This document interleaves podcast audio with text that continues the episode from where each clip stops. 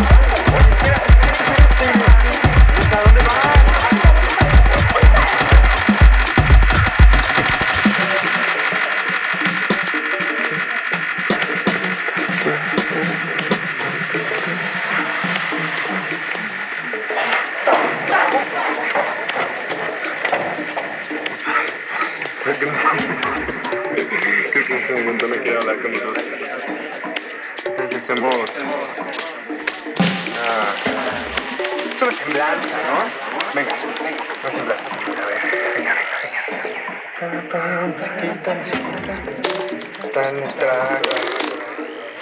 Bueno...